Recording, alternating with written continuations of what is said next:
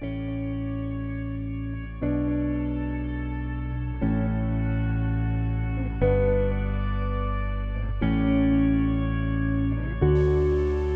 deal in illusions, man. None of it is true. But you people sit there day after day, night after night, all ages, colors, creeds.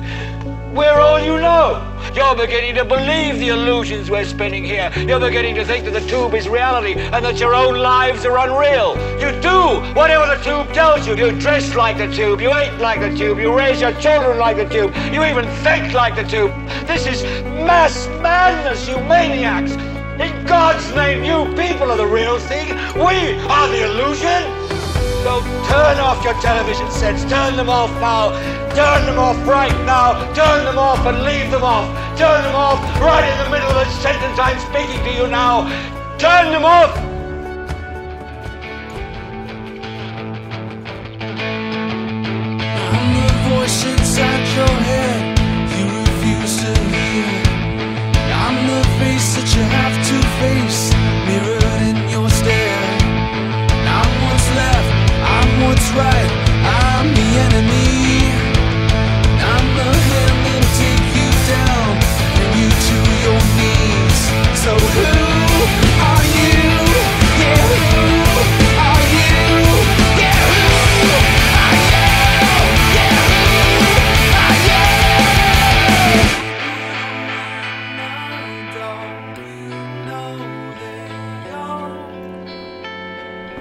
Folks, it's time now for the General Knowledge Podcast. This is season three, episode number two.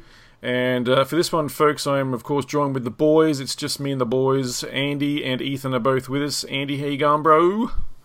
Good evening, General. Yes, I'm going very, very good. Thank you so much. Thanks for coming on, man. Yeah. Recording on a Thursday night because uh, this weekend's going to be a bit busy, and we'll get to that in a sec. But I'll just bring in Ethan. Ethan, you going, bro? How's, how's things?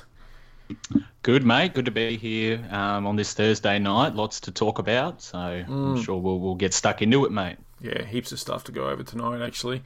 Um, but before we do, um, yeah, so the reason why we're not recording on the weekend, folks, as we usually try and do, um, Andy's going to be tied up going to another one of the uh, the protests in town, aren't you, Andy? And you've got a big, got a your uh, was it your mum's birthday as well, 80th birthday or something? Mum's birthday Saturday night, Freedom Rally all during Saturday. So yeah, it's going to be going to be a big day. Well, this this will be up before then. So if anyone listens uh, to the podcast who's going to attend, and feel free to go and say good day to Andy as well. Um, that's actually my birthday that day, the Saturday, the tenth of October. So I'll be um, unavailable. I've got the usual dad duties, of course, but um, got a few other plans for the day, so I won't be there, unfortunately. Um, 10 10 10 general. I know, 10 10. Mm, I'm a, I'm a number one. My, you know, I'm a numerology. I'm a number one. So yes, it's very interesting. I didn't know that. yeah, 10 10 79. You know, you know, an interesting fact. My father was born on September 11th.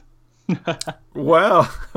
Yeah, so that's very very interesting coincidences out there in the world to do with numerology. yeah, I love So it. that's that's very interesting. One of my friends. hear your story. Yeah, one of my friends' kids was. T- she's on the same birthday as me, but she was born in 2010, so she's 10 10 10.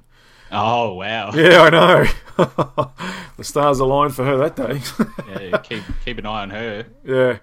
Um, big shout out to all the listeners out there again. Of course, thanks for joining us back for uh, for season three of the podcast. Uh, going on to greater and, and to bigger things, and I just want to let everyone know as well on the uh, Patreon only bonus content. We've done two shows now, with another one coming up uh, this Wednesday.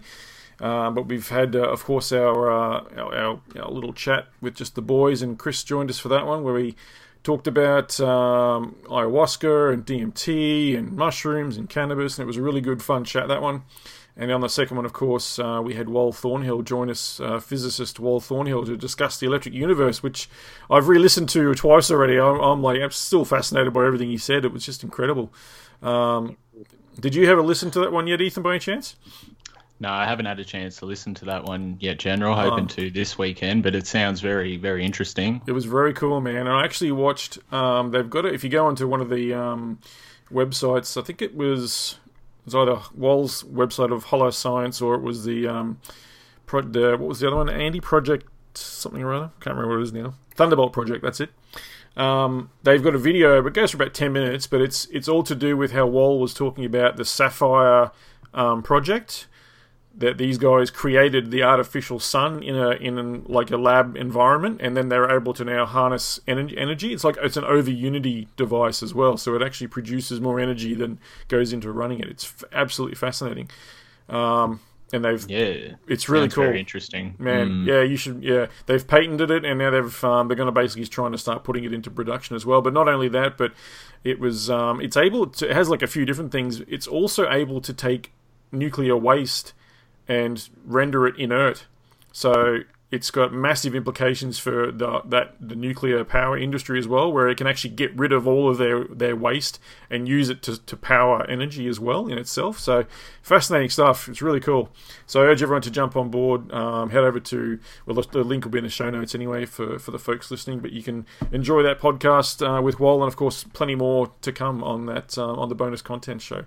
But enough about that. Um, big topics for this show, boys. We um, I'll just rattle it off for the folks listening. I'm going to go head over to realnewsaustralia.com and uh, just sort of take us through what's happening over there in the UK with. Uh, They've now passed laws saying that they're going to actually harvest the DNA from all the coronavirus tests um, under the guise of national security. So we'll go over that one a bit later. Ethan's going to have a chat to us uh, about one of his latest pieces he's put up, which we've talked about uh, on a previous show, and I'll look that up shortly, which show it was, so people can go back and listen to it if they're not familiar. Uh, but Telstra has joined the Clara Consortium. Uh, so Ethan will go over that one shortly. But uh, first of all, we're actually going to have a chat about this all this Trump business that's been going on. We've had old President Trump over there, who's apparently, if you believe it, uh, had COVID and was out of action for a little while, and um, did a press conference recently. But Andy wanted to to chat about this, so I might let you take the lead on this one, Andy. What was your um, the main thing of interest for yourself there with regards to this whole? First of all, Trump so-called having coronavirus or COVID nineteen, and then uh, the press conference that he did, um, you know, saying that he's cured and he's got the cure and all that sort of stuff, man. What, what's your thoughts on this, brother? Well, it was like I, I thought it was quite predictable that when when he announced that uh, him and Melania um, had um, COVID nineteen, everyone everyone in, in basically the Truther community was basically saying this this has to be some sort of like announcement of a of a deeper plan. He has to be bunkering down or focusing on something, or he has to be working on some sort of plan. This isn't some you know bullshit like um, I've got COVID and I need to isolate. Not not this guy, no way. And and of course it proved exactly like that. He was in and out in three days, and and the whole time, every time he was seen, even even seen out uh, in you know, and uh, did a press conference um, uh, and everything like that. He sounded very audible, very fresh. Um, he sounded good actually. He didn't sound like a, a person who was sick at all. And then and then when he made a big announcement this morning um, that he he's been treated with this Regeneron cocktail that's uh, and he feels great now and everything's going to be fine. And i'm very impressed he says. And um, you, know and uh, i'm i've authorized this we're going to roll this out and every it's going to be free for everyone. And i've authorized uh, 300,000 of these you know tablets or whatever he said and and uh, everyone's going to be fine and um, and then he threw in a little thing. I'll have to go back and review it again, General. I'm sorry, but you're like, right. he, he did. He threw in uh, like a like a vaccine slur as well, basically to say uh, we don't need vaccines now because we've got like the the proper cure is going to be now available for the people. So you know, like everyone chill. DT's, you know, got got it under control. That was basically uh, like the, the, words from the president there. So, look, uh, you know, anything that can be an alternative from vaccines to me, uh, announced from um, the most political, uh, the most powerful political guy in the world, um, deserves a round of applause from me. So I, I was really, really, you know, pleased to hear that and and the parasites like the Fauci's and Gateses of this world, I think they would have taken a deep breath, General, Mm. and gone, oh crap, you know, like we're sort of, and I feel that the you know the master chess player himself is basically like working his magic behind the scenes and and setting something up to basically, um, you know, get the world out of COVID and um, back into business, and we can do it without you know the likes of Gates, Fauci, vaccine um, nonsense, um, mm. you know, mandated to everyone. So that's that's the strong feeling that I got from this morning's speech, and it was very positive, and I, I was I was really really pleased. I thought I thought it was brilliant, and you know I'm very I'm very happy, very happy. Well, this was the Trumpy, uh, the, the tweet that Trump put out. He said, "I will be leaving the Great Walter Reed Medical Center today at 6:30 p.m. Feeling really good. Don't be afraid of COVID. Don't let it dominate your life. We have uh, we have developed under the Trump administration some really great drugs and knowledge. I feel better than I did 20 years ago." That was the tweet that he put out before he did the press conference, basically the next day. Um, some interesting words there, though. Don't be afraid of COVID. I love that.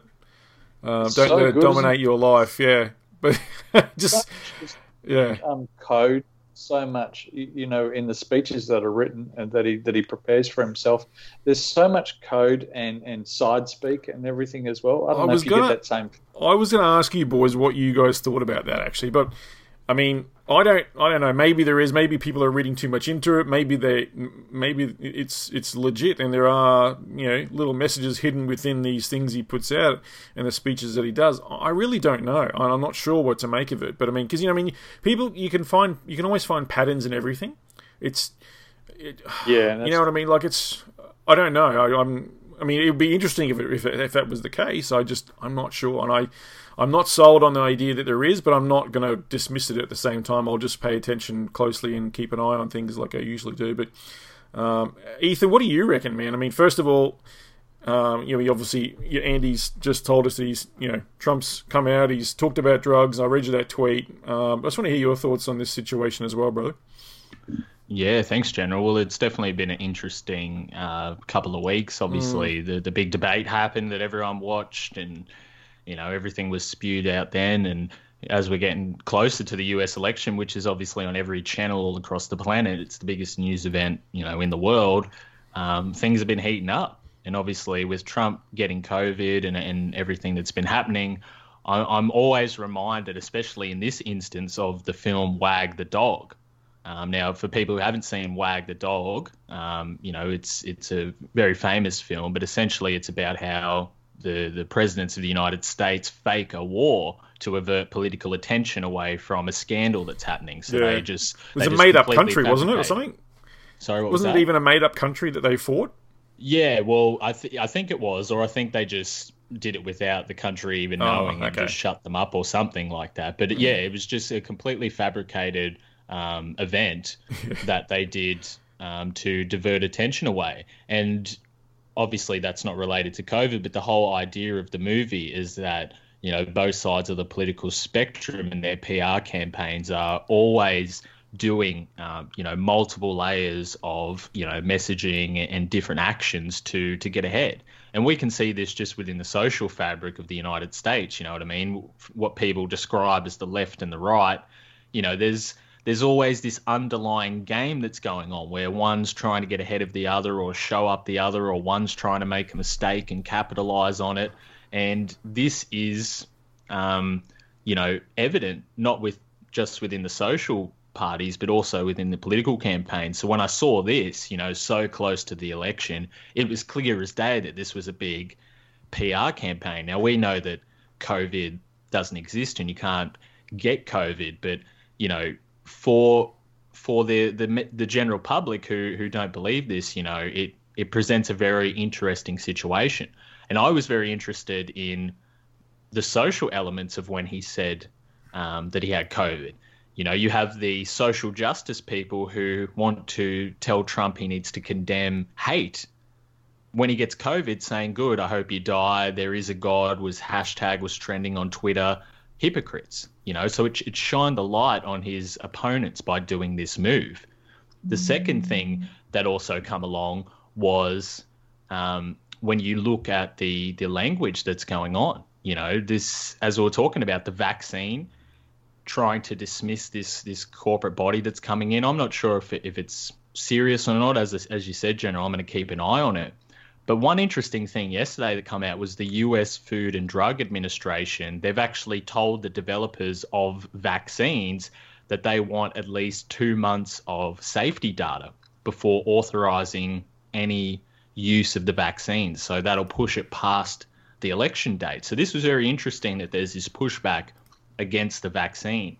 Is it going to be the answer? I'm not too sure, but um, it's very interesting. But to answer your question, General, it just reminds me of Wag the Dog, a big political campaign where hypocrites have, have, have shunned their information, and also to the people that were criticizing our side for calling it a hoax are now saying because Trump recovered so early that it was all a hoax that he never had it. So it's it's it's creating a very interesting social dynamic coming into the election, mate. Mm, yeah, it really is. And if anyone wants to or is challenging the notion that it, it doesn't really exist or whatnot, then they needn't look too far because uh, just listen to our, our first podcast uh, of this season where we had uh, you know, our German friends on basically blowing the lid on all that sort of stuff that it's it you know the the PCR tests are testing for nothing basically, and uh, that the this COVID is is just made up. It's it's all bullshit. So that was coming from a doctor as well. So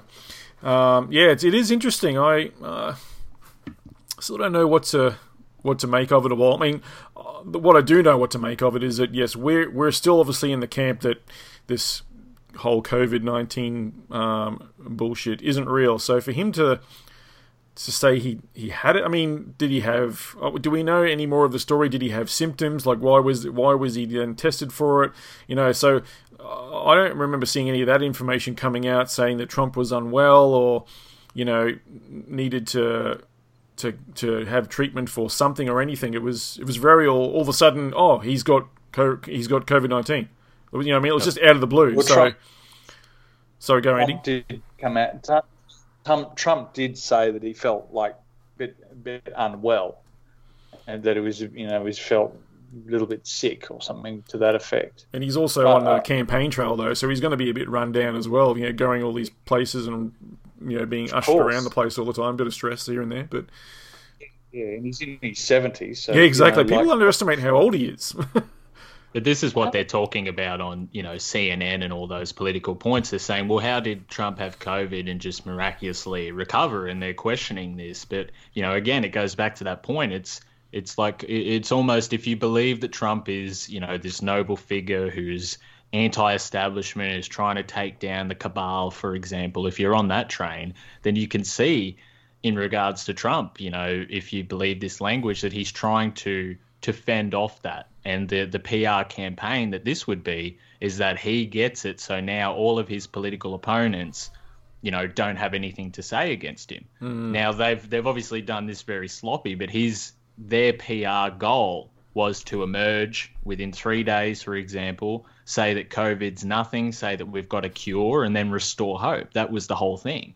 You know, he never very, had COVID. These very, people um, know that there's no COVID, but yeah, again. I'll just note that you mentioned the, the, well, you both actually mentioned, of course, the three days thing. Isn't that a very um, biblical, astrological, you know, astrotheological term? The whole three days, you know, like mm. Jesus was resurrected after the three days, or you know what I mean? Like it's exactly, and he and he he's the COVID. savior, yeah. exactly, and he got COVID thirty three days out from election mm. on the mm. day, mate. Yeah. So. Another see, mas- there's another Masonic that, symbol, yeah. Yes, so the Masonic symbol kicks off the false prophet. But that's just my thoughts. You know, there's a lot of people out there that believe, you know, that this is all legitimate and whatnot. But boy, oh boy, are things heating up, mate. It's going to be very interesting to yeah. see what happens to America after the election. You know. The other thing I found interesting, boys, that um, has been getting a bit more, uh, you know, sort of chatter on the internet about is the fact that it's it's been revealed now in that well they've unsealed some of these indictments or documents about Hillary and her collusion with this whole RussiaGate business. Um, you know, in the last election, and the big media storm around the world and everyone getting on on board with her and you know saying that Trump is in, in bed with Russia and all this sort of stuff and it turns out it was um, Brennan from the CIA was in was doing it behind their back with Hillary and uh, and Obama. They all all all three of them knew all about it and created the whole thing out of nothing to to basically slander him so he wouldn't get elected and stuff. So I thought that that's all starting to come to light now as well. I mean, have you guys seen that coming out as well? I haven't, but Uh, maybe I- Andy has. I've seen a lot of, actually, yeah, I, I have seen a lot of like uh, damning stuff about Hillary Clinton and about some secret trials, and I've even heard of a lot of competent commentators, you know, like say that she's been executed in a secret secret trial and a secret, you know, everything at Guantanamo Bay. So there's so much there's so much information or maybe even disinformation out there that, that can't really be verified. But yeah, Hillary Clinton has been on the on the lips of a lot of tongues, like in the la- past week. Um, I'll have to find. yeah. Uh, I'll try and find a link for you um, during the show if I can find it. I'll, I'll post it in the show notes uh, as well for, for everyone listening. But yeah, I, I was last two days I've been seeing little bits about that, but I was waiting for um, a little bit more to to sort of come out about it before I was sharing it or writing about it. But yeah, I just thought I'd bring that up just in case you guys had seen it. If I find it, I'll, I'll share it shortly. But anyway, yeah. Um, stuff clones too, like Hillary Hillary clones and Tom Hanks clones and stuff like that. I mean, I don't know what your well. opinion this sort of stuff. Oh, how about that debate though, boys? I mean, you do. It was it was so obvious that he was he was mic'd up. You know, he had the little, you know, that um, like the earpiece, you know, all that sort of shit. Um, people are saying that he might have even been wearing some augmented reality lenses. That's why his eyes looked black, like they were really dark, and then his normal blue kind of or paler coloured eyes, and Yeah, probably. all that sort of stuff. Like, yeah, it was just interesting. I mean, the, the photos, like the screenshots that people were taking of, of him on stage, you can see the mic under his cuff, you can see the wire poking out from his from his jacket every now and again when he moved, and you know, it's like, well, clearly the dude was mic'd up. Like he was being told, he was being fed information on what to say in the debate. Because let's face it, he's older than Trump, and he's. I mean, he's he's almost senile. That fucking old pervert. Seriously. and he still he still couldn't do it. yeah, he's yeah, exactly. Yeah. With all that help, he still could barely get it out. He just as soon as Trump would say no, he'd just oh oh just like lose his train of thought. It was just something incredible to watch. So Anyway, I just thought that was interesting. I thought I'd yeah, I thought I'd bring Yeah. that one up as well. Just said it was elder, which I thought it was hilarious too. It was just like he's just bullying a senile old man. That's what we were watching Yeah. for like ninety minutes. Yeah, Like, this is Uh, you watched. I couldn't have. I couldn't have. I couldn't have hung around for ninety minutes. That's way too much. el- it was elder abuse. Yeah. yeah. Elder abuse. I thought that Uh, was classic. Yeah.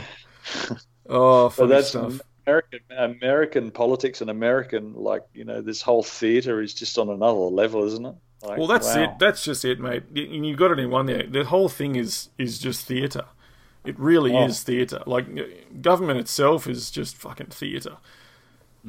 Yeah, you look at our stupid elections and the people involved, and yeah, like our election here in in Queensland's coming up at the end of the month. Uh, I think it's on Halloween actually, which is pretty funny. I thought um, all the ghouls are out. You know what I mean? it's another coincidental date there for everyone to look into. But yeah, it's apparently it's on the thirty first of uh, October. This this year is the Queensland election, but I mean, it, it's all just two sides of the same coin. Like, uh, I mean, if, if anyone wants to take part and to vote, then by all means, please go ahead and vote for any of the uh, the IMOP representatives. If you do feel like casting a vote, then um, that's what I would recommend you you all do because be good. It would be good to see one of them get in somewhere. That's for sure. I don't know about you guys, but um, yeah, I'd like to see one of the IMOP people get in. For sure. It would be good, but I think the best thing about all of that is the actual is raising awareness on uh, during the campaign and on election day to be standing in front of people's faces and putting material in front of their hands, like like exposing them you know themselves to the truth. I think Yeah. it's an absolute great platform to be doing that. Yeah, their reach And- has definitely like quadrupled. Like, I mean, their their yeah, their information is reaching so many more people. I'm getting friend requests from all these IMOP representatives that I don't even know, but they're just friend requesting me, and I'm like, wow, there's lots of representatives. Like, I remember when Alona a couple of months ago, Andy, you know, she was asking for people to to stand up and represent. Now she's there's like dozens of them. It's awesome. Yeah, it's Maybe really not dozens, good. but there's lots of them. Yeah. So yeah, it's not so much about you know like being. I mean, if you can if you can actually win win a seat, that's fantastic. But yeah, I don't don't think the expectation or the reality is that you're going to be getting a lot of them going in there because they just haven't got the, the depth of you know in the voters' eyes to be recognised enough to ride over the top of the top of the of a red or a blue one. You know. Mm. So, unfortunately, but yeah, what great awareness! It's absolutely fantastic, and you know, kudos to Alona and her team for for doing all of this stuff. You know, out of their own back pocket too, I might add. Hey, what about this um, omnibus bill, guys, um, down in um, Victoria? Yeah, thank goodness that got defeated yesterday. Yeah, I was going to say, what did it? Did the whole thing get defeated, or are they, or are they just rejigging it? Uh, so they're just removing the um, detention um, elements of it that were causing the controversy. That they could detain people for you know merely thinking wrong, you know, thought crime Yep. in a bill. Um, they removed that because apparently there wasn't much support for it, and they received you know thousands of submissions and whatnot. So that's what I've read from you know the news articles and you know Free Victoria and all that type of stuff. So Yeah. Apparently that's what's been taken out. But as as we've known previously, General, they they they can always sneak things back through. I haven't had a chance to look through it properly myself. Yeah, that's the thing. That's something we probably need to, to look at, or hopefully we're still scouring over it, trying to find because isn't that it's similar to what um, they did with you know ex- the extension of the powers. Remember, he was you know Dan dictator Dan wanted to go for eighteen months and.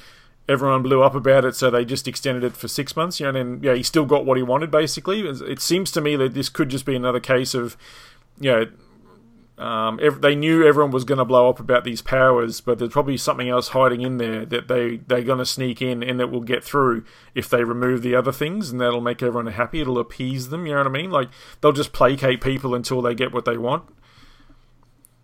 Yeah, absolutely, mate. That's that's what it seems. You know, it, it mm. almost seems like It's modus operandi. Yeah, exactly. Because you know, detaining people for you know simply thinking wrong and, and putting that out in plain public, you know, like adamantly saying it at press conferences, it's a bit different from covertly passing it and, and, and getting it through the way that they normally do. So it almost seems like it was a way to draw attention to the detention element of it. And now that that's been taken away, it's all right, it's good, that can pass. But, you know, the rest of the bill um, sort of just pertains to extending all of the um, controversial measures that are in place at the moment. So it almost seems as if the detention element of it could have been a distraction. Yeah, that's what I reckon. I, I I reckon that's exactly what they've done. Yeah, it just that just seems to be the way they operate these days, and we've we've noticed it now on a, on a few different uh, levels. That that's just how they, like I said, it's modus operandi. So I dare say uh, someone needs to, to scour over that again and see what else, see what it is in there that's tucked away in that that they really wanted to get through. There's got to be something in there. That's that's all. That's just how they work, anyway. I don't want to harp on that too much, but you get what I Well, it- mean. Yeah, well, it, from what I've read, and I haven't read too much, but it extends things like the ability for Victorian police officers to still come into your house without a warrant. Um, so that was passed. You know, it extends other things like appointed authorized officers. You know, health officers being appointed as authorized officers, for example. So all the regular things that we've seen, general, seem to be continuing on through it. Um, but this whole reasonable belief detention element seems to have been gone. But we'll have to double check for sure. Yeah, yeah. All Very right. interesting. Yeah, for sure. All right. Well, enough about the old Trumpster and all that business. Let's move on. Uh, folks, if you're listening, uh, feel free to read along while you're listening to this one at uh, realnewsaustralia.com. Track and trace DNA harvested from coronavirus tests to be kept for national security.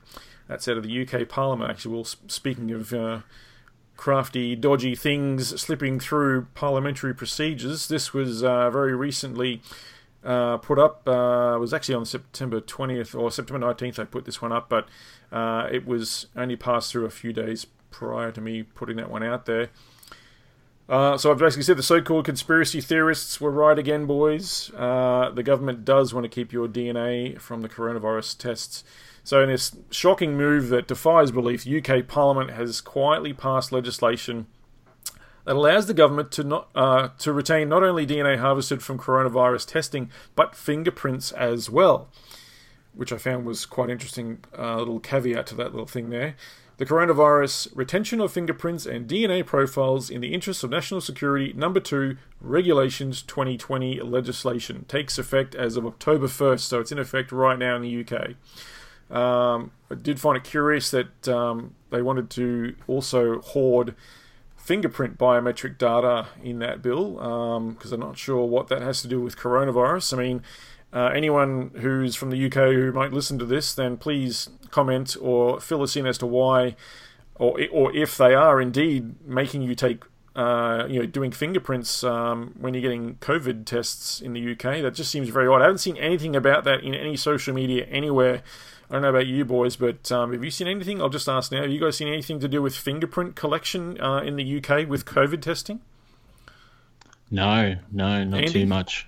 What about you, man? Uh, I, all I've heard, like you said before, is like DNA collection. I've yeah. never heard of the thing. Yeah, so I thought that was quite strange that they put that into this bill as well. So I guess that right there means that um, you know they'll then probably extend this or use parts of this in regards to you know further biometric data collection um, via any means, I guess. But curious that they put that fingerprint part in there. Anyway, um, like I said in the, in the article here, I haven't actually seen any examples of first-hand witness reports on social media that they've complained about fingerprint uh, being finger, fingerprinted when they were tested. Uh, so I said this leads us to believe that fingerprint collection, when no criminal conviction has been recorded, is simply an overreach of surveillance and data collection in order to track and trace as many individuals as possible.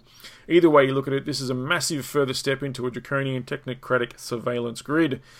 Many people suspected that the government would take this route or were doing it anyway. Now those suspicions are solidified into law. Governments have been gifted the opportunity to collect even more data on its citizens with the onset of coronavirus testing over the last six months, aided too by the blatant incentives urging the public to get tested on top of the fear campaigns designed to scare them into testing compliance. The United Kingdom has taken the lead on seizing the opportunity to scoop up all the biometric data surrendered by the unsuspecting public because of the coronavirus pandemic, and it's all legal. The UK Parliament has betrayed its citizens under the guise of national security. The only other nation doing these types of draconian biometric data collection of its citizens is China. The Australian Strategic Policy Institute, the ASPI, recently published a white paper describing China's massive drive for DNA collection of its entire population, a massive task which is enrolling tens of millions of people uh, whom have no history of serious criminal activity, including preschool children. The aim is to comprehensively improve public security organs' ability to solve cases and manage and control society. So right there, they openly say why they're doing it. The system is being run by Chinese state police and is in violation of Chinese domestic law as well as shredding basic human rights. Combine this mass DNA collection with already established mass surveillance grids, and it enables the communist regime to have massive amounts of social control over its citizens. The United Kingdom has now followed suit. The UK is already one of the most surveilled populations in the world with a CCTV network second only to China. Couple this with the new legislation just passed and it spells disaster for the people as the government ushers in its technocratic control. Uh, there you go, boys. Andy, I'll throw to you first, mate. So that's basically that's that's the article right there. Um, man, the UK now in lockstep. Funny I should say that, but in lockstep with China in uh, their way of uh, ushering in these uh, draconian systems, mate. What do you make of that? It's incredible, isn't it? I mean, it, it's exactly what we've been talking about, like for seven months now. It's like step by step. It's an absolute business plan, and um, you know we've been warned about it. David Icke has uh, been warning us about it for like nearly three decades, um, and they really, they obviously see it as their opportunity now. Um, and haven't you noticed how aggressive suddenly the, the old Bobby, you know, like like UK cop has suddenly in the last Oh, big like, time. few so aggressive. They're they're matching the Victorian level. Yeah, yeah, yeah. And, and it's almost like they've had the tap on the shoulder. Right, okay, now it's time to, for you to start kicking the teeth out of these people on the street. I just found that jaw dropping, like at, at the difference, like in just a couple of weeks. Mm. Mm. All because But they then- weren't wearing a mask or something, you know. It's just ridiculous. Oh. it's like, Excuse yeah, to- it's like. Have you seen those cartoons? I think Steve Hunter did a cartoon recently. Ethan, probably you probably saw it as well. They've got all these, you know, the cops beating people and blood, you know, teeth flying out of their mouth, and it's like, you know, we told you to wear a mask. We're doing this for your protection, and they're like bashing people Yeah. to death. You know, like it's exactly what's going on. It's like he, he nailed it. Yeah. but anyway, Absolutely. yeah. So But I know a few people in the UK, and yeah, everyone's people on, on at the ground level in there. People are quite upset. You know, quite upset. Um, there's a there's a big understanding, uh, even in the normies out there, that the that freedoms are very very quickly being eroded there. So. Um, I don't know. It's just like it has to change up soon, and um, I just hope enough people can wake up in time before you know these laws really become cemented. Mm. Uh, well, um, I'm going to get to that at the end of the show because I'm going to ask you two boys uh, that sort of that question and see if you can prophesize a little bit on what we see coming. Yeah, in the next. Well, let's let's actually say in the next three months. We'll say by the or by January next year, in the new year, 2021. We're going to at the end of the episode, I'll, I'll get you guys to try and you know prophesize a little bit on how we see what we see in the next three months' time. But before we get to that, uh, I'll just throw to Ethan. What's your thoughts on that um, latest track and trace piece with regards to the UK, mate? Yeah, it's very interesting, isn't it, General? Um, I've heard from members on my side that, you know, that are over in the United Kingdom, that are over in Europe, that they're, you know, moving to remote small villages, trying to get out of the cities just because of how bad things are getting over there. And this is another example of that. And one of the things that reminded me of is, you know, people want to, you know, people ask the question, well, why would this be happening? And the reason they would be harvesting DNA and and cells and all this type of stuff from um, people over there is because they are suggesting that in the future gene editing techniques will be the way to solve COVID nineteen. They believe that CRISPR, so we all know CRISPR mm-hmm. and all of these gene genome editing techniques that aren't just specific for plants. They've actually gone now into human studies. You know, we hear the famous sayings of human pig chimeras and all this type of stuff. Mm. Pigman. You know, yeah. exactly. You know, man, bear, pig is a reality now. Yeah. You know, not just in, in South Park. So yeah. here we are with CRISPR, um, and they believe that it has the potential to quote disable the virus. So the United States is a, is a driver of this at the moment. The University of Florida, for example, are using genome editing to illuminate druggable targets. That's their words in human cells. So what they can do is the same way they can go in and just edit genes in your DNA. They can then go in and, in theory, what they believe is remove so-called COVID from your system. But we all know that this is just a push to normalize this transhumanism, dystopian, technocratic future that's mm-hmm, coming. Mm-hmm. So the first thing that popped to my mind was was this general. You know, was is this going to be rolled out everywhere? You mentioned, you know, the the Chinese harvesting data and their social credit system and the monitoring that they have on their citizens, and they're probably doing the same over there. We just don't have much access to know what's going on. But I assume they're probably harvesting DNA over there. They harvest their organs for God's sake, you know. Mm. So if this is the the model, you know, this this massive track and trace agenda, you know, I, I've spoken extensively about you know the, the advanced technology that's coming where surveillance isn't just going to be cameras on, on the corner anymore. Surveillance is going to be literally inside of you in your genes in your dna because this is the type of technology that they have available. Just look at these vaccine tattoos that are supposedly going to come Yeah, that's in right. the future you know? So Queensland, mate. Did you see Brisbane? They've said Brisbane, Queensland is going to be the city uh, in Australia that is going to manufacture those needleless um, vaccine Yes. delivery systems. They want to That's do right. that. They're gonna. Yeah, it's like a thirty million dollar fucking industry or some shit. Yeah, that's right. I did see That that. came the out whole just last couple of days.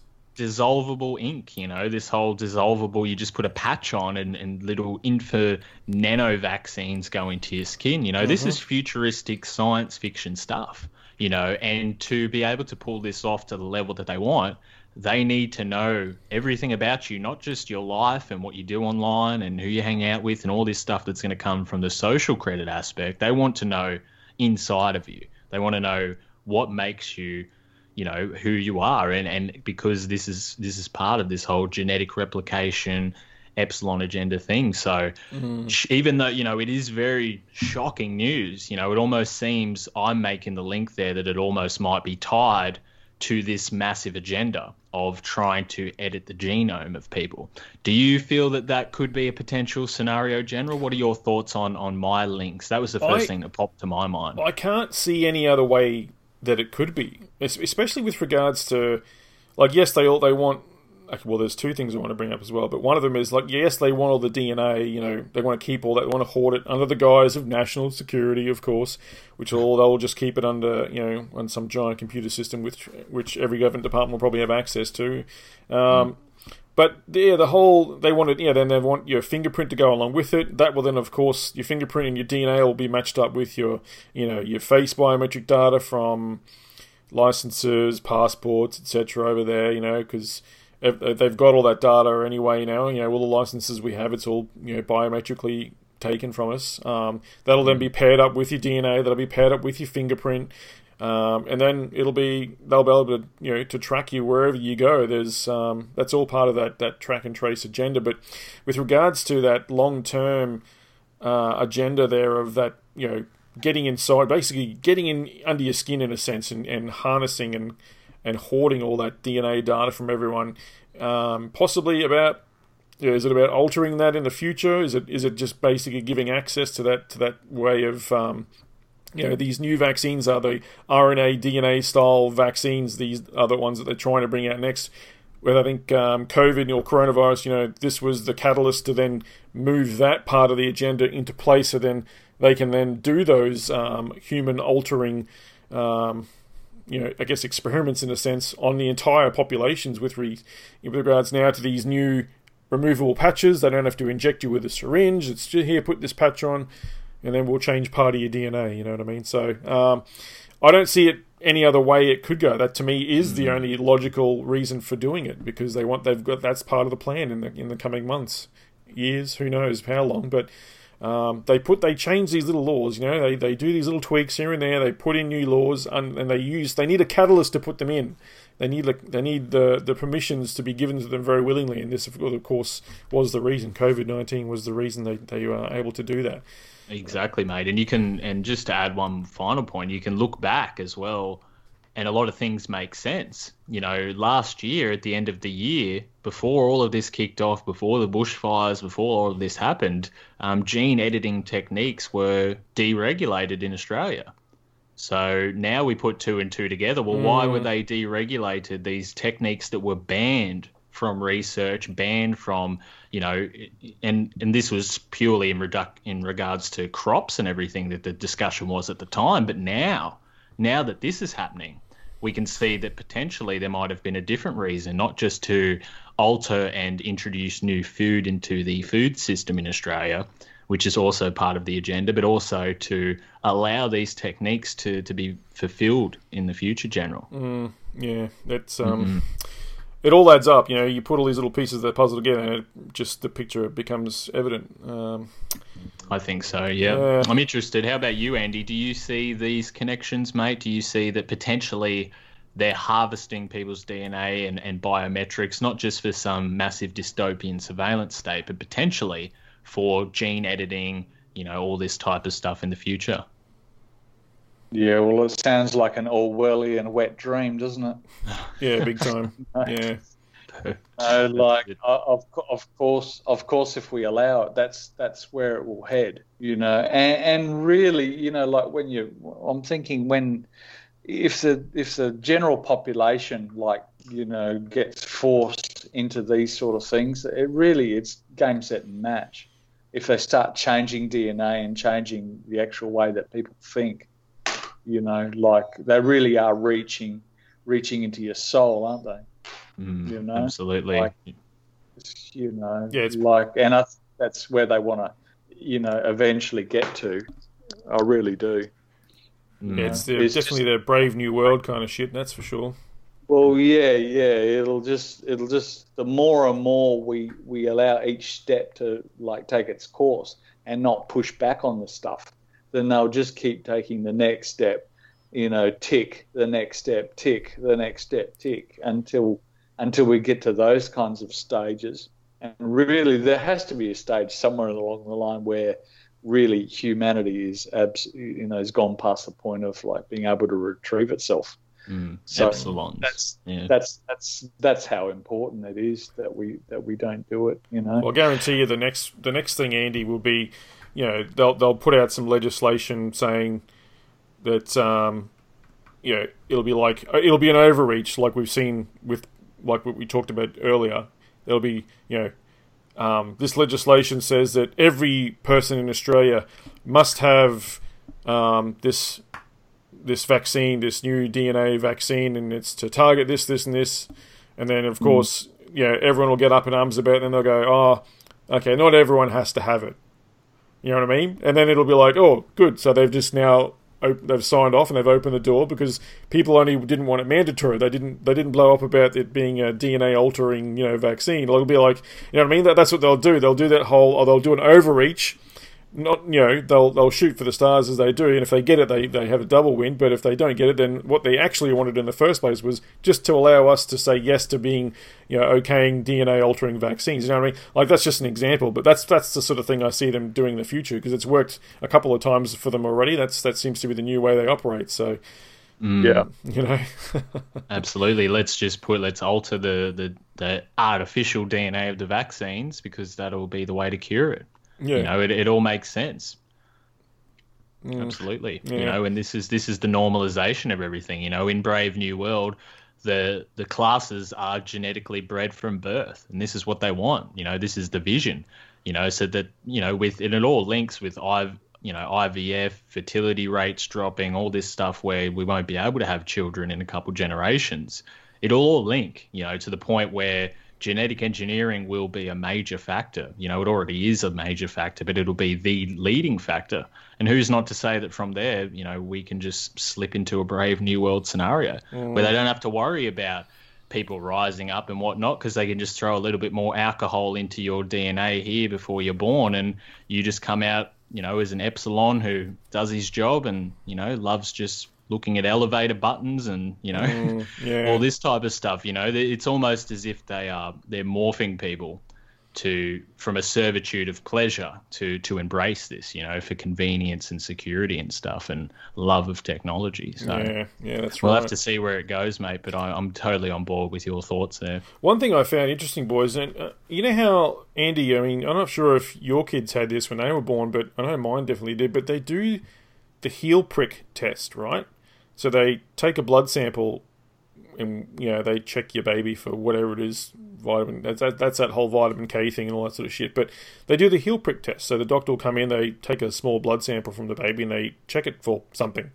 But that, from what I understand, that blood data taken from you is is kept and stored. That's that's that's what I've I've heard that as well. yeah. Yeah. So I mean, they already have, and I don't know when they started doing the heel prick. That's why I thought I'd ask you. I don't know if you remember it or maybe you weren't wise to it then, but from what I- my understanding is they've been doing this for a long time. So they've they've they've been harvesting our DNA without us really even batting an eyelid because there's so much going on at that time of you know in a couple's life or a woman's life and. You know, when that baby's born and the doctor's just checking, oh, it's just a just a harmless heel prick. You know, it's just a heel prick test. You know, it's just it's common. It's it's that's what they do. They just take a blood sample, they check it, blah blah blah. But that data and that DNA is that's being kept, man. You know what I mean? So I don't know. Yeah. What's the story? Are they going to then? Do you think maybe boys they're going to? This is just me, you know, theorizing here, but is this some sort of new life log kind of thing where they'll they've got that starting point and then they're going to take that DNA, you know, whenever they can get their hands on it when we're older, and they marry it up to okay, this is that person. Oh, we've got him, and they can track your entire life back to that point. Maybe I don't know. Is that part of the plan or? That's the point. Right there, General. It's control. Mm, Absolute control. And that's Yeah. That's what they want. That's what they've always wanted. like fair enough, they've got the data, but the only reason you want that data is to then be able to marry that data up again at a future point. That's the only reason why you need to take DNA samples. You know what I mean, hmm. boys? Like that's that's why you do it because you you you're tracking, you're tracing your own heritage or or bloodline heritage. But you know, like for example, when they take a criminal's DNA, they'll take their DNA and they'll just keep it on file. Then if that person you know does the wrong thing again, they take another swab. Oh, we found your DNA in another crime scene. We've we've married you up. The only reason why they take DNA in the first place is to, is to be able to marry it up later down the track. So I, I just found that interesting. Yeah. Um, Yeah, absolutely. Well, they say, mate, it's you know they say it's for oh we just want to check if there's rare blood diseases, you know what I mean, in the baby. But you know, from for these things go off to laboratories and then they're they're tested with different chemicals to see what's present and whatnot. This is the official story. Mm-hmm. And yes, I've heard, mate, as well that and I don't have the information in front of me, but I've heard for something like 40, 50 years, every single heel prick test is stored in some database somewhere. The the laboratories just give them to the health authorities and they just store them. So who knows what they're planning to do with that in the future? Yeah, you know what I man, mean. I, di- I didn't consent to this. What what the hell's going on? You I'd love to I mean? know. I'd love to. I'd love for someone to be able to, to go. I'm going to track down where that went and find out. You know what I mean? And yeah. Uh, but anyway, I don't have that information in front of me as well. I just know that yeah, they've been doing it. Yeah, and I, I think you're right. It has been going for like 50 years. So That's what I've heard. um, yeah, yeah, for sure. It all relates. Yeah, but that's what I mean. Like, it's definitely to me it that just adds up. It's it's like a life log. It's you know you you you only take DNA to be able to match it further down the track for whatever reason. You know what I mean? It's it's a it's a it's to trace uh, from one point to to the next. So to me, that just makes sense. That that's that's why that maybe there's a big there's such a big push these days to to harvest more and more of our of our DNA as it, as it becomes more widespread and everyone talks about DNA. Everyone knows about DNA. No one can probably even tell you what it actually stands for, but um, you know they know they know of DNA. So anyway, just spitballing a bit there, but. Um, let's head over to. We'll do a little segue here. Let's head over to tottnews.com because this, uh, I think you only put up shit two days ago. Yeah, October sixth. Um, over at tottnews.com, of course, with all the other amazing stuff that you put out. Please go and support Ethan um, and join up as a member and share all his work. But uh, this one revealed Telstra has joined the Clara Consortium. Now, like I mentioned earlier, while you go through this, I'm going to just quickly scan back to when we first started talking about Clara. I think it was back in, what, January, Ethan? Um, or December with the bushfires and stuff? Yeah, probably December. Yeah, Um, absolutely. But yeah, definitely go check the exact date. But Writing was on the wall, man. Absolutely. And now, General, now with the um, latest article available at tottnews.com, if you head over there and check it out to all the listeners out there, um, with, as to what you just mentioned, mate, it has been revealed that Telstra has joined the Clara Consortium. So, Clara, you know, we've we've been speaking about this, as you've said, since December. This group, this consortium, the Consolidated Land and Rail Australia Group, which has been at the front of bidding for high speed rail development along the east coast of Australia for a number of years now. Their vision is to develop eight new smart cities in between um, Brisbane and Sydney, um, Brisbane and Melbourne, sorry, um, to connect this high speed train line. So they were at, for those who might have slipped because lots of, has happened since the bushfires, they were at the front and centre of the bushfire conspiracy because the bushfires just so happened to burn along the exact same path that their train rail had always been. And the controversy amassed because it was estimated that it was going to cost roughly $150 billion, making it more than the NBN at the time, the largest infrastructure project in Australia, to clear all of the land and build all of the smart cities. And it seemed like it was undoable.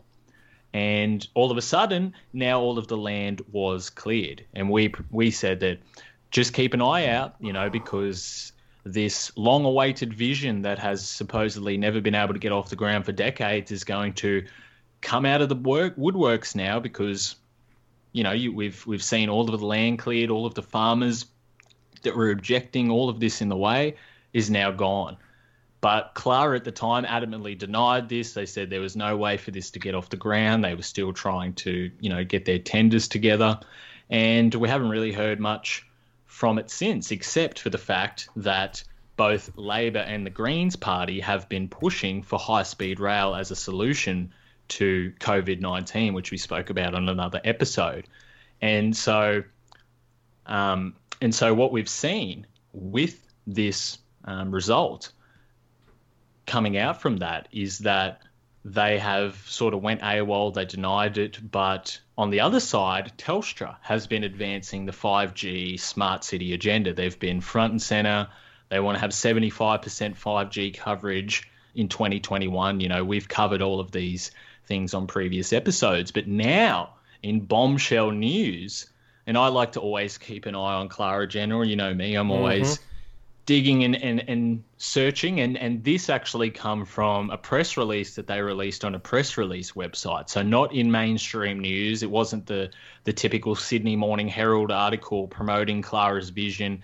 It almost seemed like you know they wanted to keep this on the down low but i found this through their linkedin page the consolidated land and rail australia linkedin page and it was a press release by nick cleary their ceo saying Telstra joins the Clara Consortium. And it says, quote, Clara is pleased to announce that Telstra has signed on to contribute to the Clara Consortium as efforts continue towards developing the Clara Plan to build new regional smart cities connected to major capital cities by high speed rail.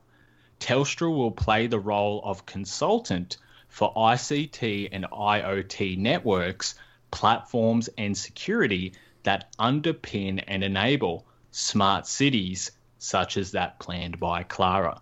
So that's from the official press release right there. Mm-hmm. So right before your eyes, ladies and gentlemen, all of a sudden this group that denied having any involvement, the media that said that high speed rail was dead, that are now pushing it as an economic solution, all of this has now come out of the blue and Telstra has joined this massive consortium, which they say has investors from all over the world that are putting money into this, you know, billions of dollars so they can build the infrastructure.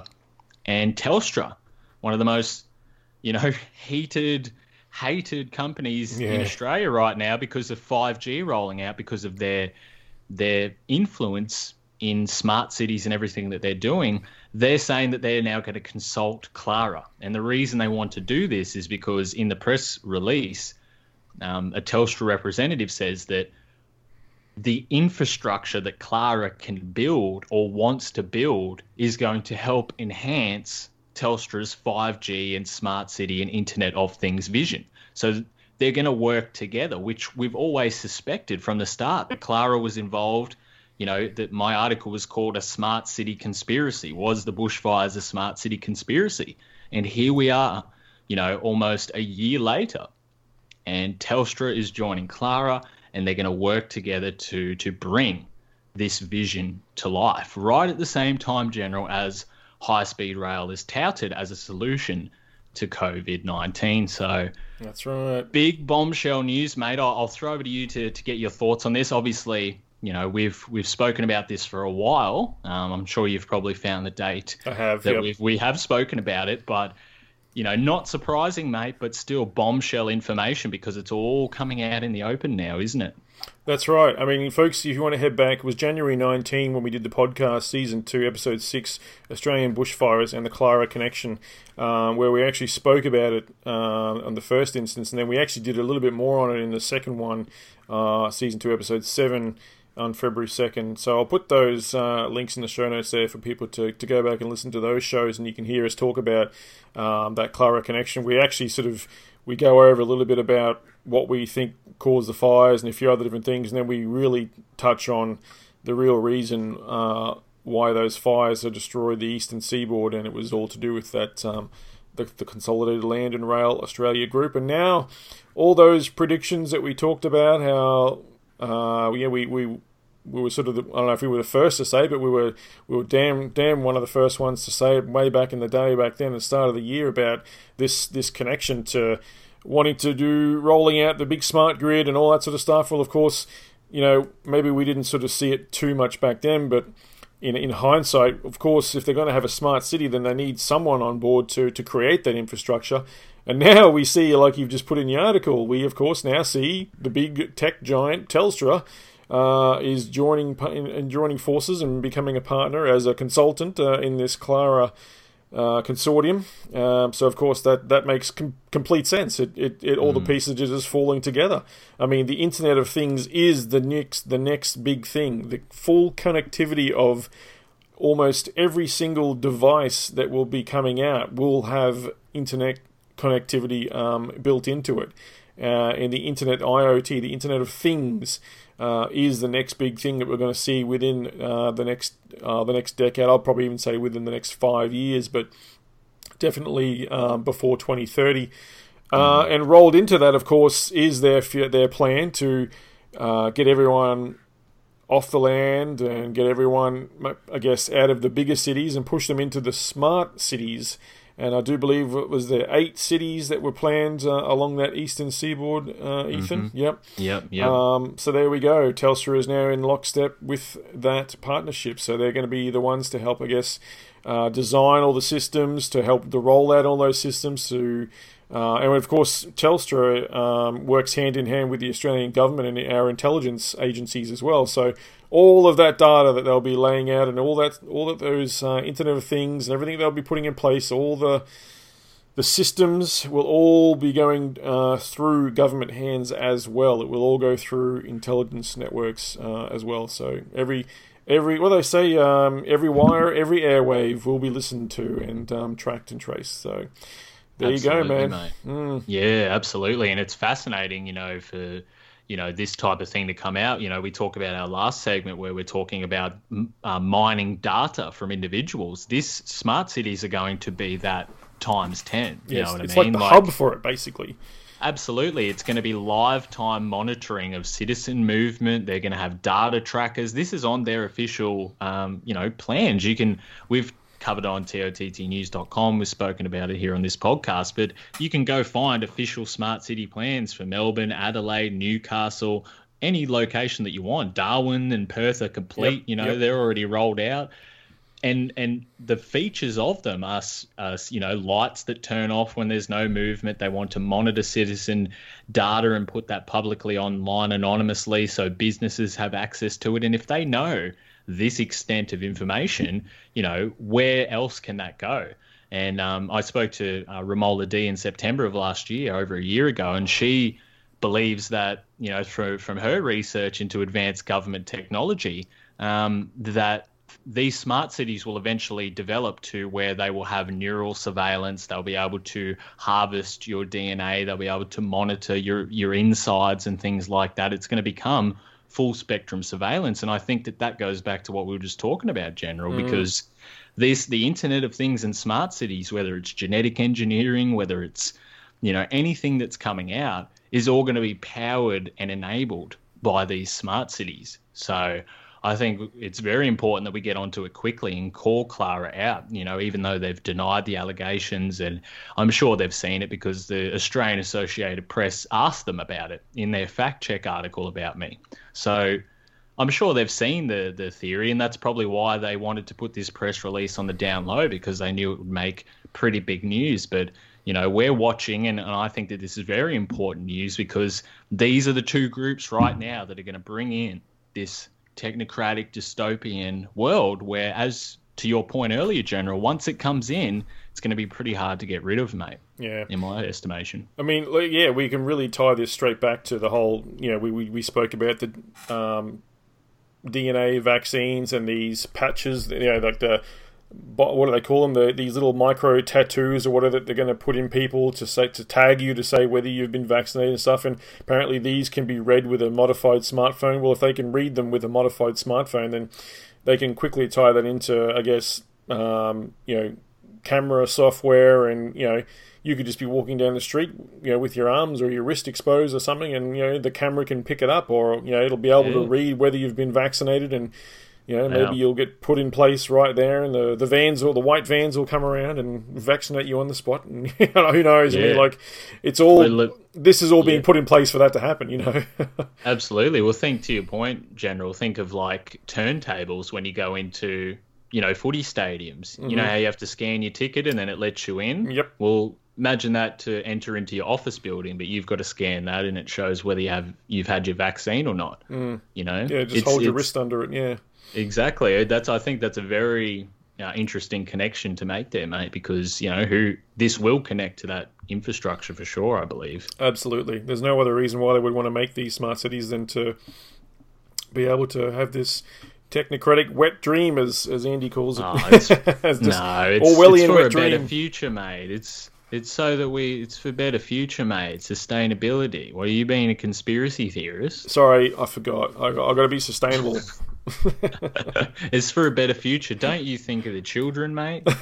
Won't somebody please think of the children? oh, wow. Andy, let's throw to you, big fella, mate.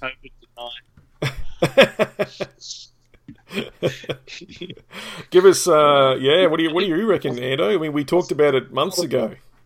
Yeah, like like just as like Ethan is explaining, like modern tech will go hand in hand with like a, a DNA database. So you won't be able to like even like open up your computer or probably not even be able to start up your car without putting your you know like your skin on something and and it'll all be you know like completely limiting your freedom of being able to do anything if you're considered not a like a suitable citizen.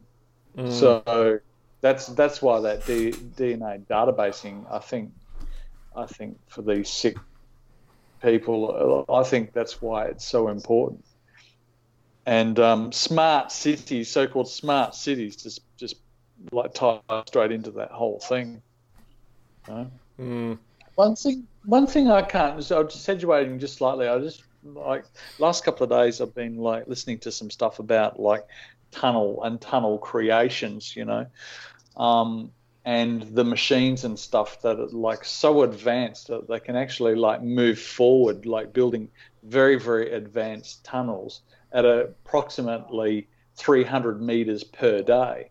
So I'm kind of like a bit uh, like I don't really know why they even bothered like with like a surface type rail system like anyway but anyway that so maybe there's maybe even maybe even that the actual surface rail um, network is even an excuse for a more malevolent type purposes Mm. so acquiring land or, or something like that Very I interesting.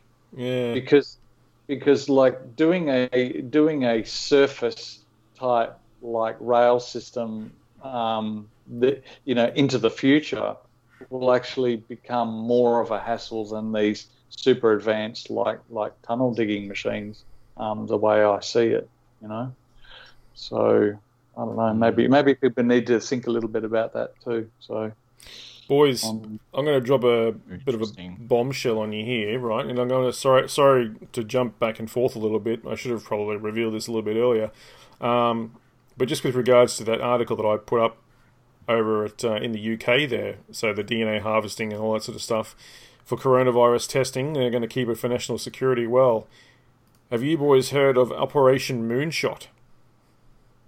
mm, Right. Only Uh, briefly. okay. Only briefly. So, Mm. Operation Moonshot is the name of the UK government's newly proposed COVID 19 mass testing scheme. The plan, revealed by the British Medical Journal, involves an expansion of testing from the current hundreds of thousands of tests each day to 10 million a day by early 2021. How does the government propose to do this? And all the details are here in the link, which I'll put in the show notes as well. It says, How will testing increase between now and early 2021? The documents show a proposed three stage rollout that's the state, sorry, they state that the UK will carry out between 200,000 to 800,000 tests a day between September and December 2020, so within the next three months.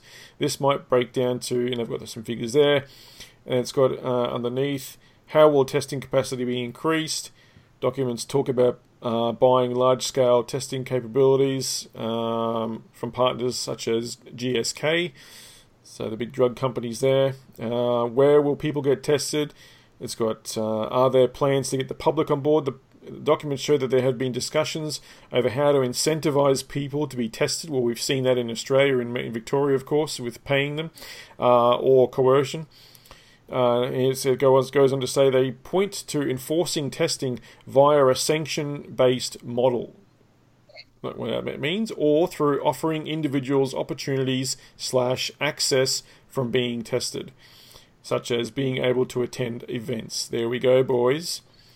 That's how they're going to do it. Gonna, you There have you be, go, got to have your tests, or you'll be banned from attending events, or via a sanction-based model. So, there you go. What is a digital passport?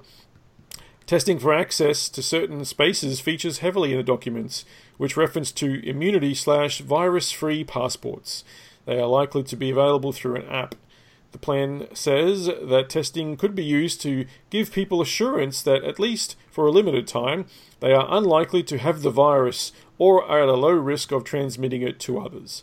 They say a negative test result, or potentially a positive antibody result, may inform not just whether you could attend an inpatient appointment, but if you could go to work that day, access a venue, get on a flight, or visit an elderly relative.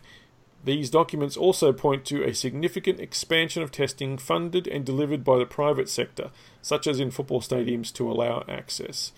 And it goes on and on, boys. This is pretty huge. That is Operation Moonshot out of the UK, and it ties that basically, boys, that ties directly into that article I put up about they're doing it under national security and they're going to harvest all of that DNA from every single coronavirus test. Boom. How full on is that, eh? There it is, mate.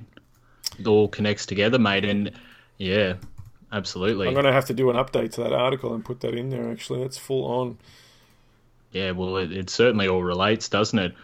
And to your point, mate, you, uh, funny, we were talking about sync earlier um, and, and numerology and whatnot. Um, you dropped that bombshell, mate. It was 9 11 p.m. New South Wales time. It's not, not where we are, but my laptop says 9 11. It's an hour ahead.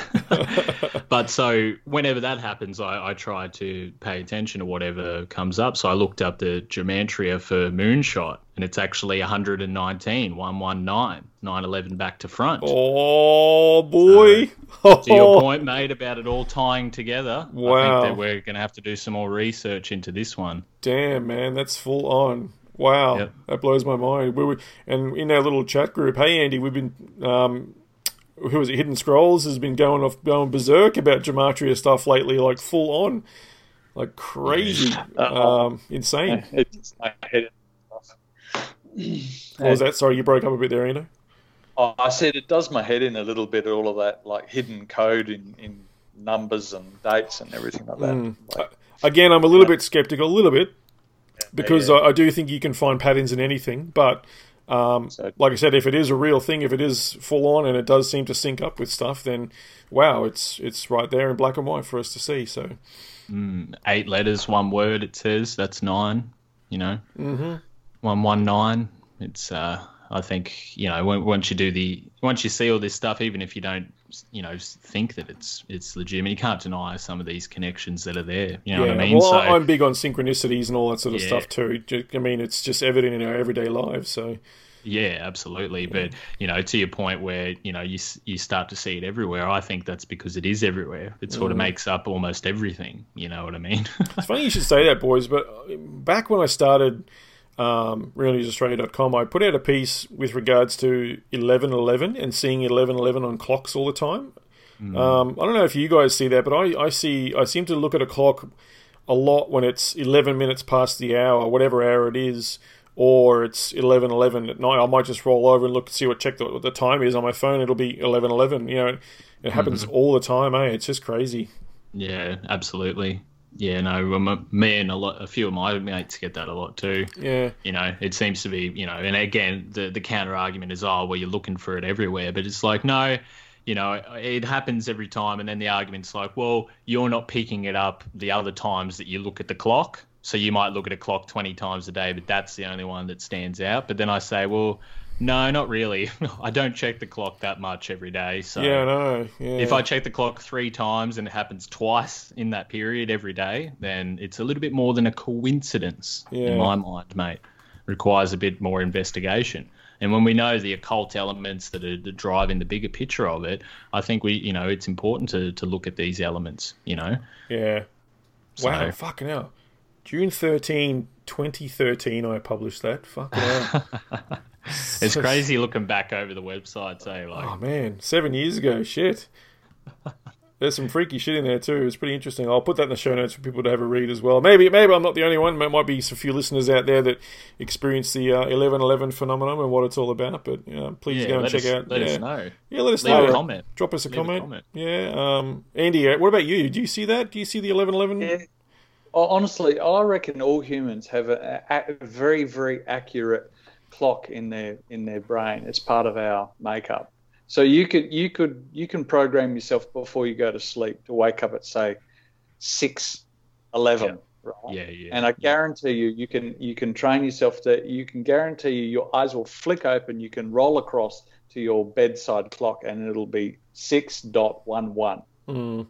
Easy peasy. It's like definitely there is a clock in your head. So if you're sort of talking about, oh, this is so weird, you know, I always see these 11s, and so you're programming yourself to actually turn your head at that time to look at the clock because in your head is a clock, right? Mm. So you can turn your head at the same time that a clock on the wall as long as you sort of got it like it doesn't go too fast or too slow. But like so that that's how I see it Interesting. you've programmed yourself.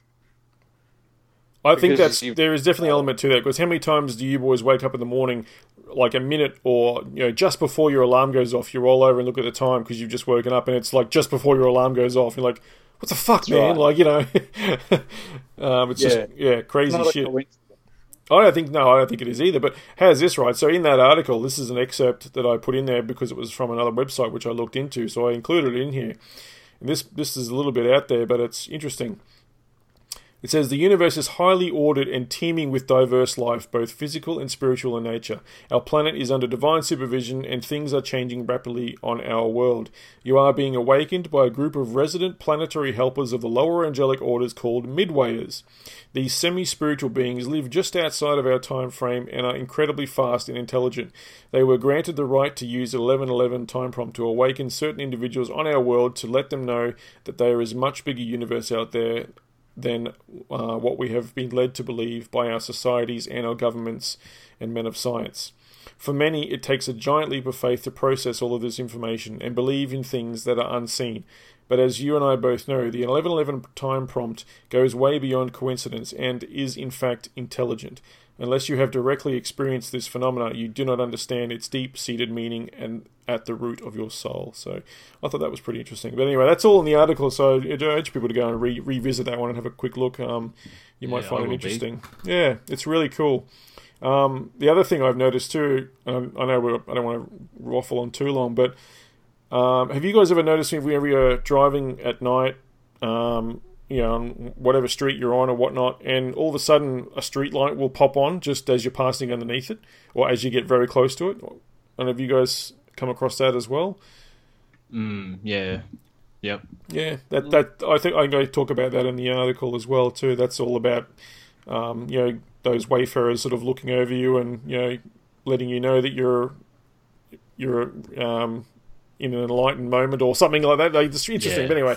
But have, a That's have a look through all it. about. Yeah, yeah. That's that's what it's all about. A lot of people take that um, from the symbols. You know what I Yeah. mean? That um, you know, it's almost confirmation in a lot of senses to to a lot of people. You know, it always seems to pop up at certain moments and just let you know that there's bigger things going on um, in the world than what you might see in your reality. You know what I mean? And I think that you can draw a lot of strength if you look into the numbers in the positive way. You know, and a lot of people over time have done it in a negative way. You know, from mm.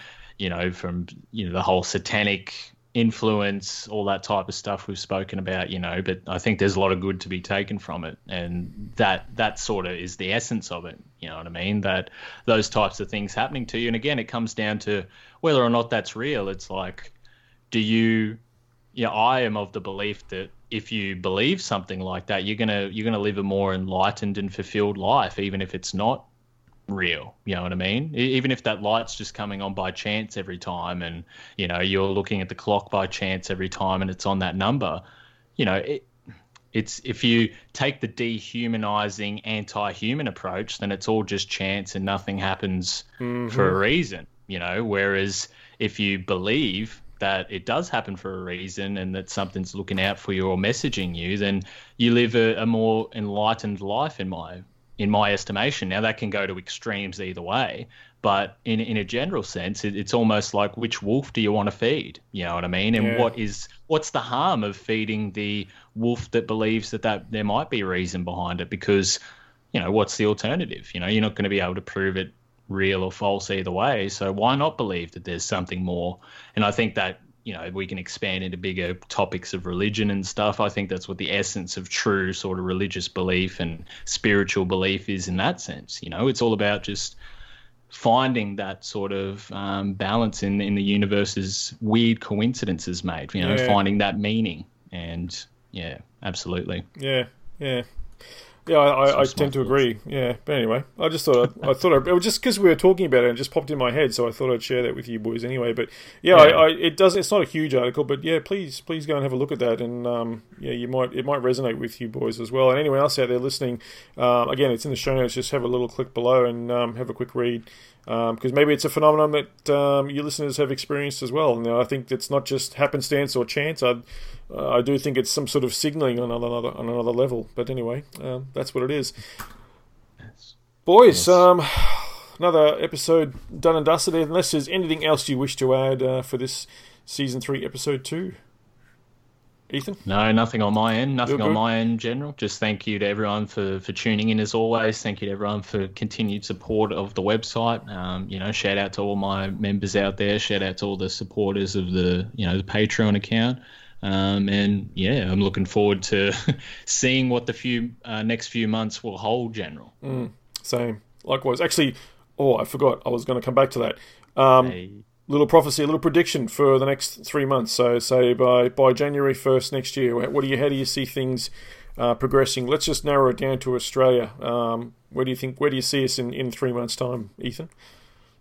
Yeah, that's a bit that's a bit easier. A lot of things can happen in the US, mate. It's Yeah. bloody crazy over there with this election. Yeah, Um, but in Australia, I predict um, COVID Christmas, mate. That um, Victoria and you know potentially now New South Wales is you know oh cases are starting to rise again and all this stuff. You know, definitely potentially Victoria. This whole um, stage three ease of restrictions thing will, will mess up somehow, and you know this whole prediction of a COVID Christmas will will come true um, in Victoria. Um, we'll have to see where it goes around the rest of of the country. Um, but I just predict more just nonsense here in this country, more fake news stories, more media propaganda, you know, more stuff that's put out to demonize people. It's just going to be the same old tactics ramped up. Um, but we're also going to be paying a lot of attention to the the elections as well. So that's going to dominate our airwaves. So we might see COVID even just disappear from our airwaves for a couple of months. You know, like it happened when the race riots started. COVID doesn't exist anymore. Well, now the presidency's happening, and you know it'll just be coverage all day on that.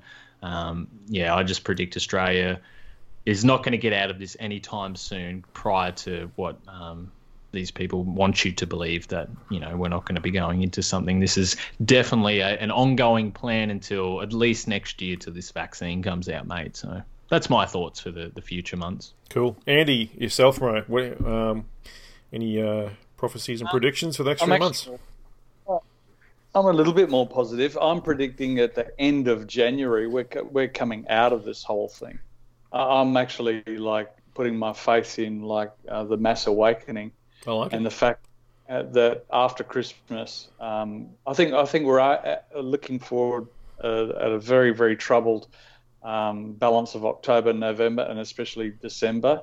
And I'm and I'm predicting uh, January we're going to like pop right out of this thing with um, like a huge mass awakening and a big fall um, like of, of media and politics in this country as well. Um, so um, so yeah, I'm really looking forward to end like late January, um, like early Feb, um, for for everything in this country um, that's going to go on, and um, and yeah, we're just we're gonna we're gonna come out of this. We're going to come through this, and the lies are going to be exposed, and these liars are going to be exposed, and and uh, and hopefully a lot of people are going to go to prison for a very very long time. Nice. All right. Well, at least yours is a bit more of a positive. You're all doom and gloom, Ethan. Jesus. The yin and the yang, mate. Yeah, well, there you That's what we go. Well, well, I'm going to split you down the middle here. Um, I I reckon that, uh, of course, the US elections will be used uh, as a massive distraction for not sure what, but something will you know get ushered through in the middle of the night or be done on the sly uh, to probably take some more rights or freedoms away from us in on some form or another here in Australia. But um, yeah, definitely that'll be the elections will be used as a massive distraction. Whether who wins or not, it doesn't matter. Um, it, it'll just be um, one of those sort of things that they'll they'll use to to hey, look over here. while one hand does this and the other hand does the other thing.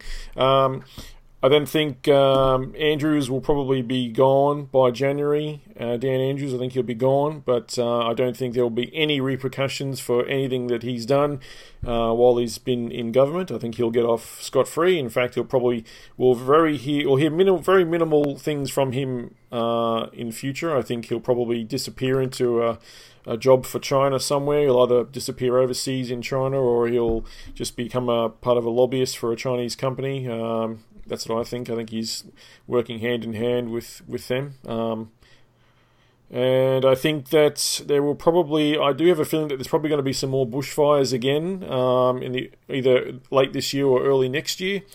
Um, Yeah, I think that's the- a good point. I think yeah. they're probably going to try and burn a bit more of that eastern seaboard, boys, to um, allow more of that Clara project to uh, become more of a reality.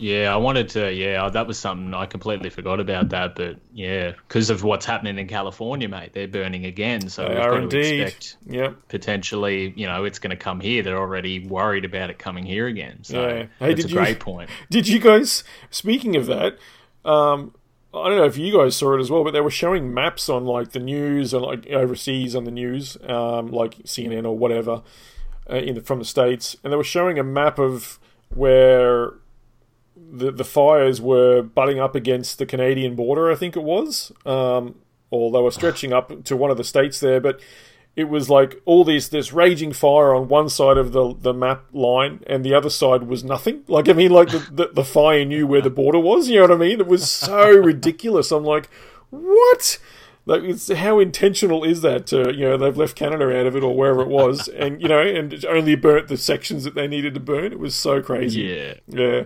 unbelievable. but anyway, yeah. So that's right. They were burning. That's right. That's why I mentioned that they were burning the states again. So I think um, I do think we'll. I mean, we have bushfires, of course, every year. It's bushfire season. I mean, when it gets hot, it gets Yeah. dry and it burns. But um, I dare say we're going to see more and more devastation along that Clara rail line area for sure. That's my Climate predictions. change. Of course, Climate climate, change. change. Yeah, it's climate change, and we need we need sustainability, and we need to we need a carbon tax to fix it. So yeah. all right, let's wrap it up, boys. Thanks again uh, for all the listeners. Uh, once again, there's two podcasts up with more to come over at the bonus content show for uh, our Patreon listeners and supporters only. Really good um, guest. I, I urge you, Ethan, when you get a chance, man, have a listen to that Wal Thornhill interview. It was it was fantastic. Um, he's he can Yeah, be a little sure. bit mono- monotonous to listen to, um, you know, with his tone and everything. But and he gets a little bit heavy on some of the science. Hey, Andy, but when you sort of just just try and have a look at the overall picture and what he's trying to tell, um, and it's phenomenal. Especially when he talks talks about the SAFIRE project with regards to the artificial sun that they created. It's fascinating stuff, man. Really cool. Um, Yeah, for sure. But again, link will be in the show notes for all listeners, plus all the things we talked about in this episode as well. Uh, well, that's a wrap, boys. Thanks again, Andy, and thanks again, Ethan. Thanks, everyone. Thanks, General.